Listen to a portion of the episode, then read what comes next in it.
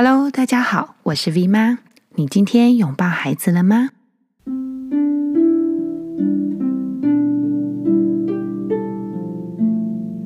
欢迎大家回到我们的简单父母经读书会。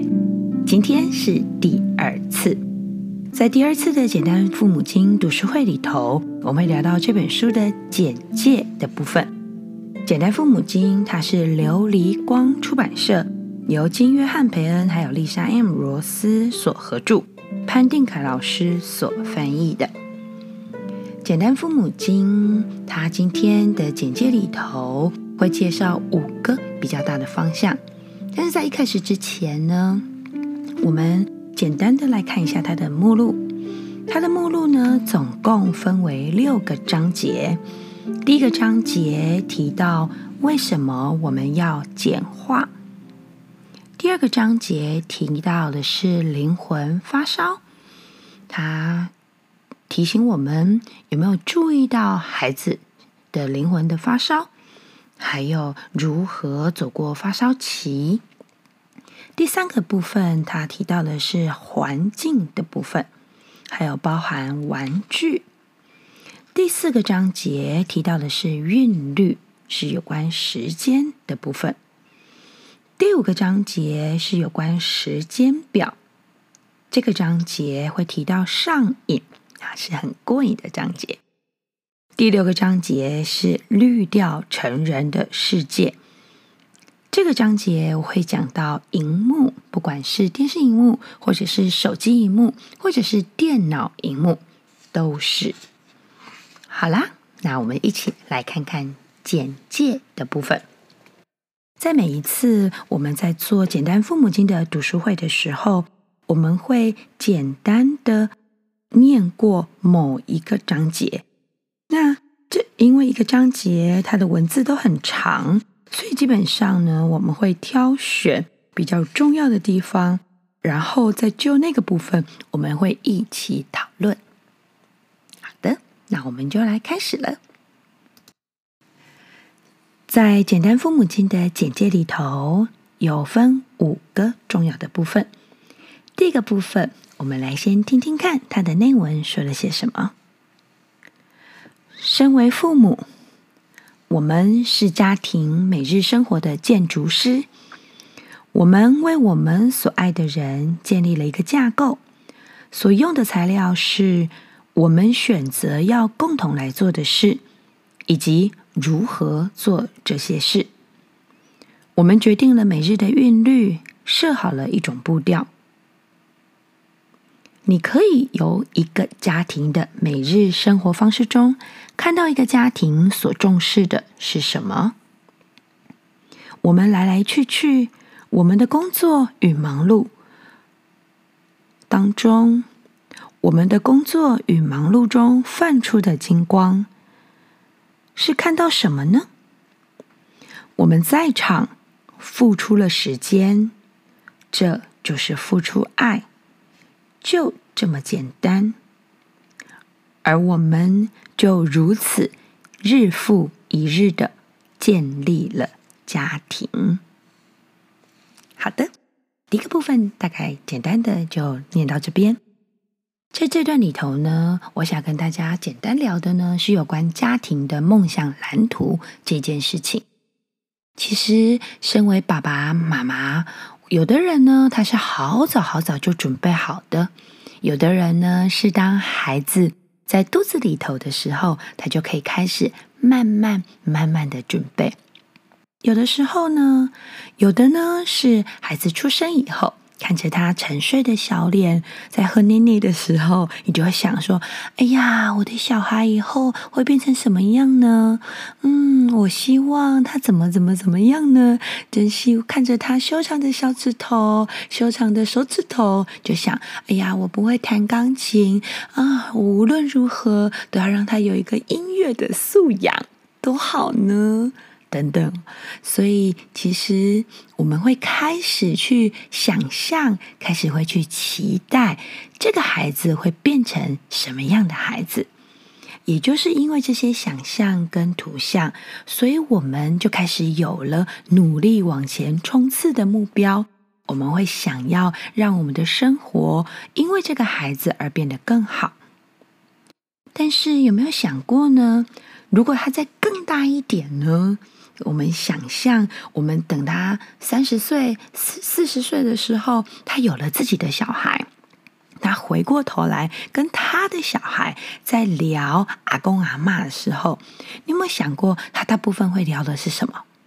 比如说，他聊的会是，呃，我们曾经跟阿公阿嬷以前小时候，每个礼拜二啊下午一放学，阿公阿嬷他就会带着我们呢去公园玩，然后他就会准拿出准备好的野餐的食物，然后我们就坐在一棵大树下野餐。或者是你会想说，哦，以前呐、啊，阿公阿嬷他常常在假日的时候带着我们骑着脚踏车，噔噔噔，然后到到处去玩。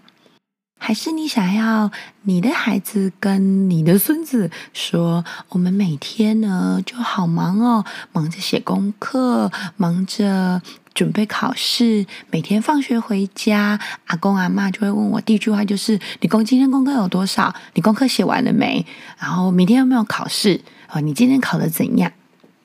好多哦，我们到底是期待孩子留下什么样的东西在他的脑袋瓜里面？而这些都会决定我们如何的过每一天。如果我们今天家庭的梦想蓝图是期待孩子他可以有一个很温暖的图像的话，那么我们势必在过程当中，我们就会有我们的优先选择权。比如说，如果你觉得你好想要有大家一起吃饭的感觉，那我们无论如何，晚餐全家人都会在一起，开开心心的。那全家人在一起开心的用晚餐，这就是一个很重要的家庭的梦想蓝图。我们总是要有先有梦想，然后就会朝着那个方向而努力。我们一个家庭所能够成就的梦想蓝图，这是非常非常重要的。如果没有这个蓝图，就像工程计划一样，工程计划一定会有蓝图，它有可能会改变，有可能会大大的超出预算，也有可能会有未预期的加盖，也有可能会有永无休止的工作。不过呢，在建造工程的混乱当中，我们的心里还是可以深深的抱着希望，互相看着对方。也就是说，如果我们的脑袋里面有一个非常清晰的梦想的蓝图，你可以跟你的另外一半好好的规划。然后，那个梦想当它被做出来的时候，当然这过程当中可能会有一些的。一些的改变，或是你人为没有办法控制的地方，比如说，嗯，什么时候，比如说你约好星期二都会去野餐，可是，诶，星期二孩子呢，就好像开始会跟他同学有约，或者是星期二呢，通常呢，就上整天课，有一点忙碌，所以你没有办法有野餐，或者是说你可能突然要加班，所以野餐偶尔就会被就会被移到其他的天去。但是我们即使是这样没有办法做到，但是我们的心里都还是会有一个小小的火花，跟一个小小的期望，他们我们可以一起全家人朝着同一个目标来前进。这些简单而共同的动机里面，就可以帮助这个家庭聚集很棒的能量，彼此之间就可以得到很大很大的鼓励。好的。所以这个呢，就是在第一个很重要的部分，在提到有关我们家庭的梦想蓝图。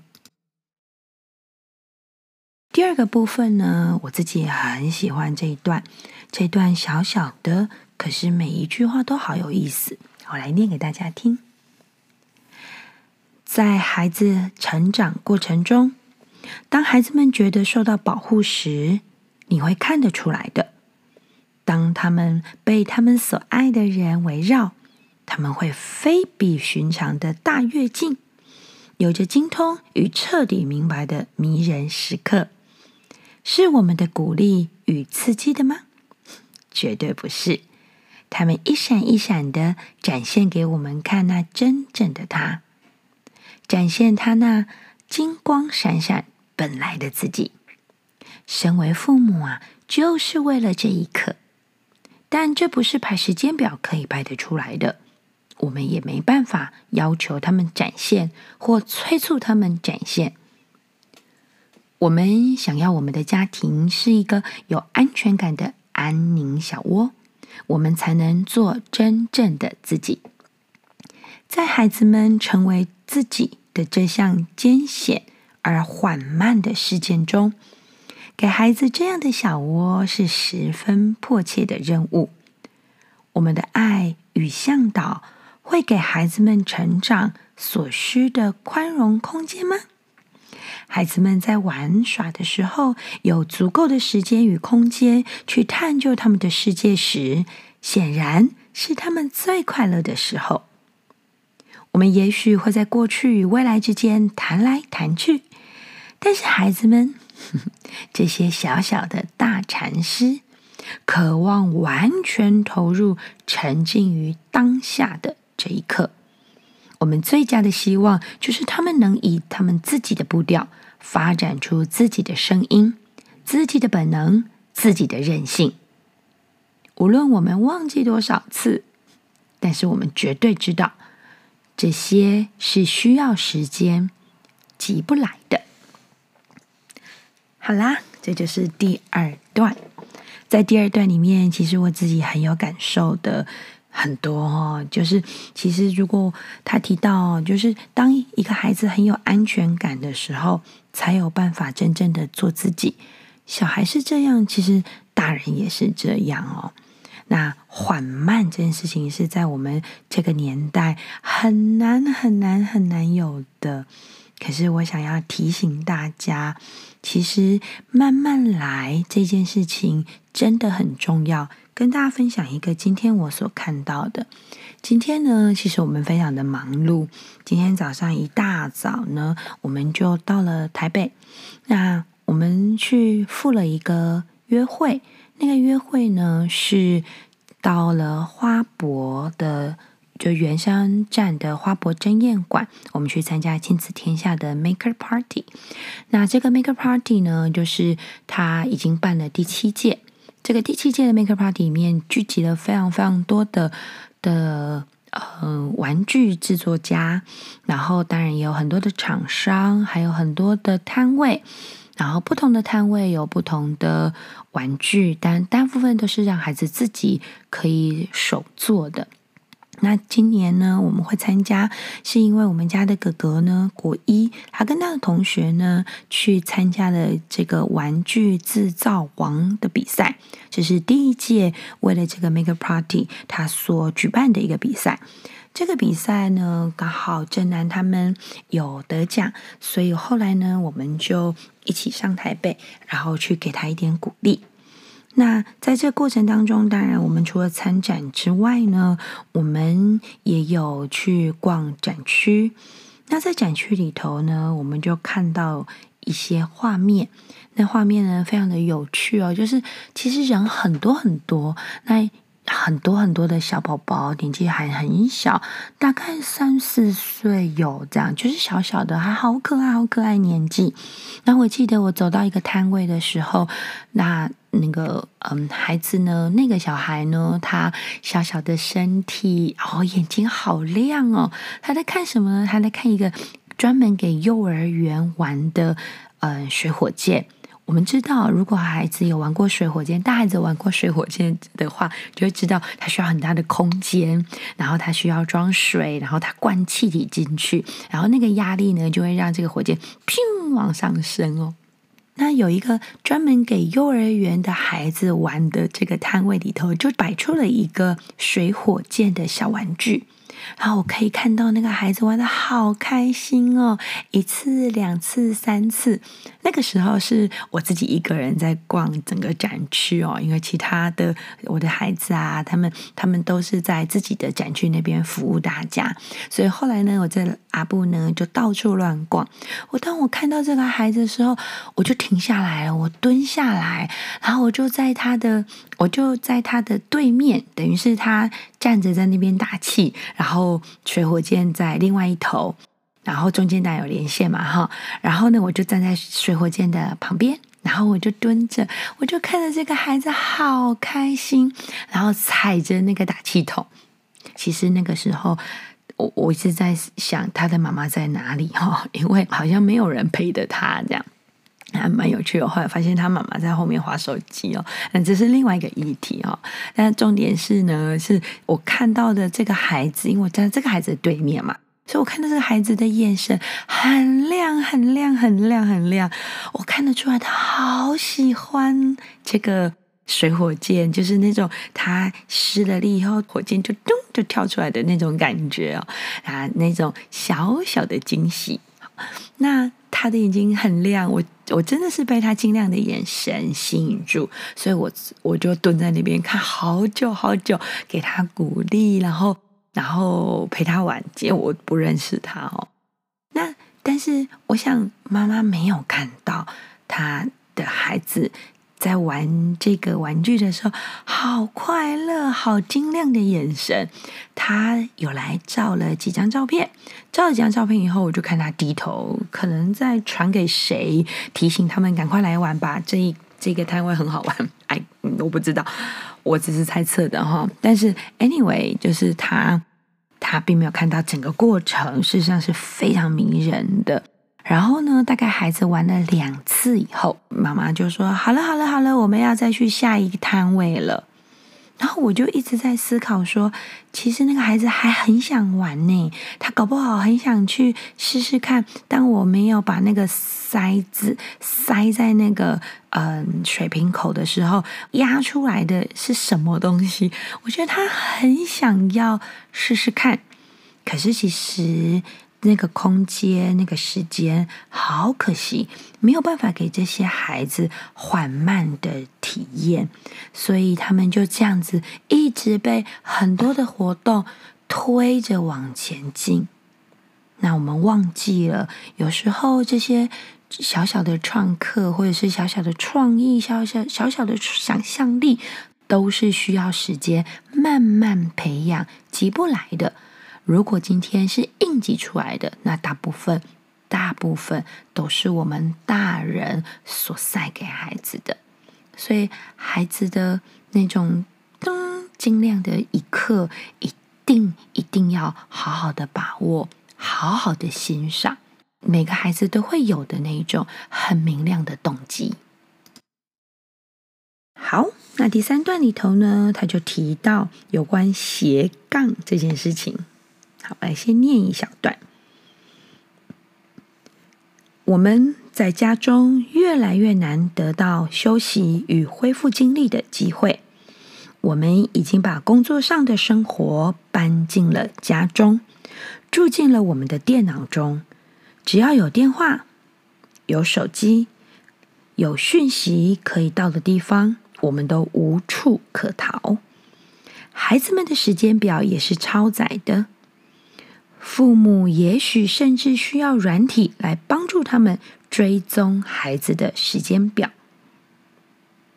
我们去想一想，当多工运作被大家认为是有价值的求生能力的时候，我们是不是还应该惊讶于越来越多孩子们被诊断为很难专心呢？好，这一段我们就。念到这边哦，这一句话我不知道大家有没有感受哦，就是我再念一次。他说：“当多工运作被大家认为是有价值的求生能力时，我们是不是还应该惊讶于越来越多的孩子们被诊断为很难专心呢？”这句话其实我还蛮有感受的哦。现在很多人都在流行斜杠，斜杠青年啊，斜杠律师啊，斜杠作家啊，很多很多很多的斜杠哦。斜杠什么呢？就是就是他可以一下做这个，然后另外另外做另外一件事情，然后两个都做得很好。那嗯，可以理解哦，因为我们现在的社会不但很快，而且我们还很重视很。多，好像每个人都要非常的文武双全、语文云武这样子哈。那所以有的孩子呢，他常常要做，除了上学以外，他还要上好多好多好多的的课程。那我记得我以前有一个学生，他非常好玩。他有一次，他五年级左右的时候跟我聊天，然后他就跟我说，我就跟他说：“哎呀，大人很忙的，然后哪像你们小孩，你们小孩哦，就是天天玩就好了，你要好好把握你当小孩的时间。”我好像记得我那时候是跟他聊到这个，然后那个孩子就跟我说：“Vicky 老师，我觉得你好像误解我们小孩子了。”然后我就说：“哼，我哪有误解什么的？”然后他就跟我说：“你知道吗？我礼拜一，我礼拜一要上，我我我现在忘记他上什么，但是我举个例子啊，他就说我礼拜一要上英文课，星期二要上围棋，星期三要上乐高，还要去踢足球，星期四要上英文课，然后星期五呢，我我妈妈呢就说要去参加球队，所以后来呢，我又去选了棒球。”星期六、星期天，好不容易我觉得可以休息的时候，我爸爸妈妈还帮我排一大堆什么户外课程啊，什么步道课程，有时候还要陪他们去露营。好，你听到这个小孩的抱怨，你有想到什么吗？我听到的时候是一直大笑，我就跟他说：“拜托，是爸爸妈妈陪你们去露营，怎么是你陪爸爸妈妈露营呢？”对啊。然后后来我大概才知道哦，就是其实父母的期待跟孩子的想要，实际上是有非常非常大的落差的。有的孩子呢，他搞不好上了一整个礼拜的课以后，或者是一整天的课以后，他其实很想要好好的在一个空间，他舒服的地方，然后好好的休息，然后看闲书，发。呆都好，记得我们的小时候吗？我不知道大家小时候放学回家第一件事情是做什么。其实大部分的人回答都是玩玩 还是玩哦。那现在的孩子其实都不是这个答案哦，很多都是去安心班、去补习班，或者是要上什么什么什么的才艺课。他们真的真的很忙，这么多的多工运作，但是也却有越来越多的孩子们被诊断是很难专心。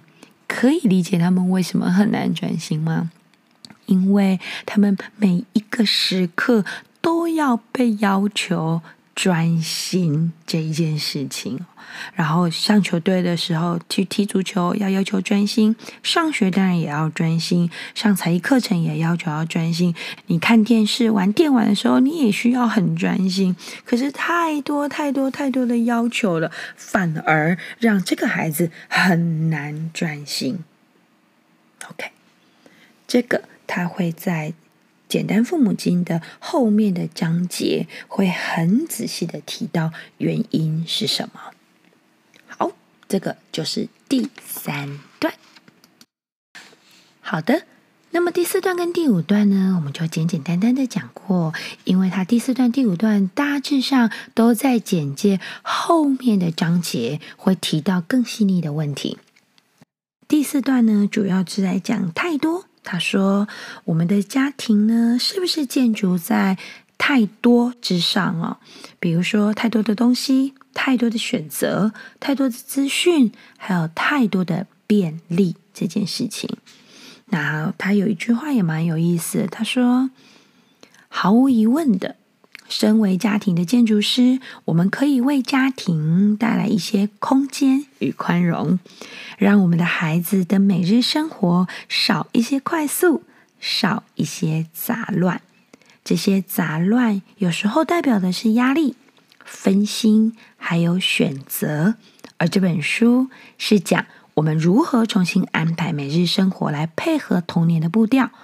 保证孩子的童年，也珍惜礼敬他们的童年，以及重新安排实际的生活来配合我们对家庭的梦想。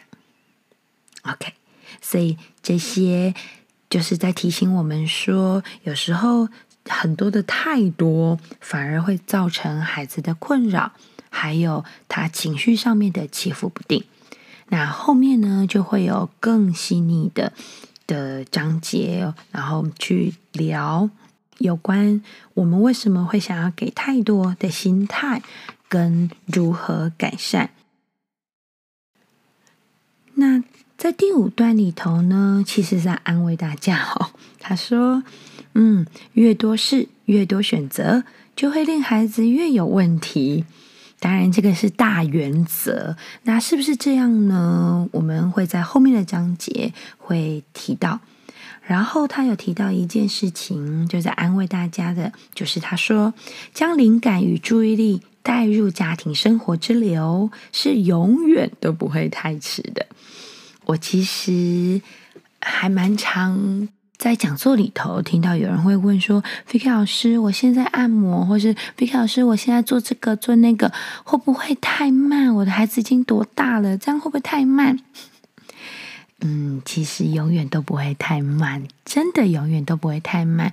只要有开始，持之以恒，坚持的小小事情，每天每天做一点点，一点点改善都好，一定来得及，绝对来得及。肯定来得及。好啦，这就是在《简单父母经》里面的简介的这一篇小小的文章。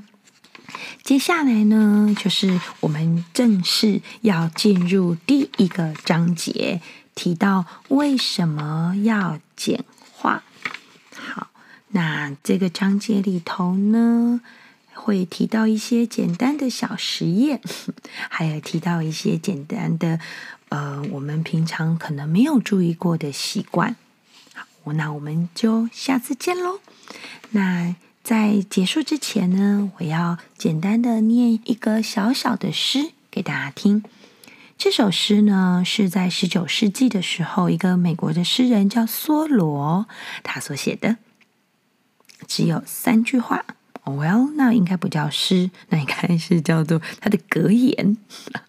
好，他是这样子念：有信心的走向你的梦想。当你简化你的生活，宇宙的定律也会随之简化。有信心的走向你的梦想。当你简化你的世界。当你简化你的生活，宇宙的定律也会随之简化。好啦，我们今天简单父母经第二次的读书会就到这边喽。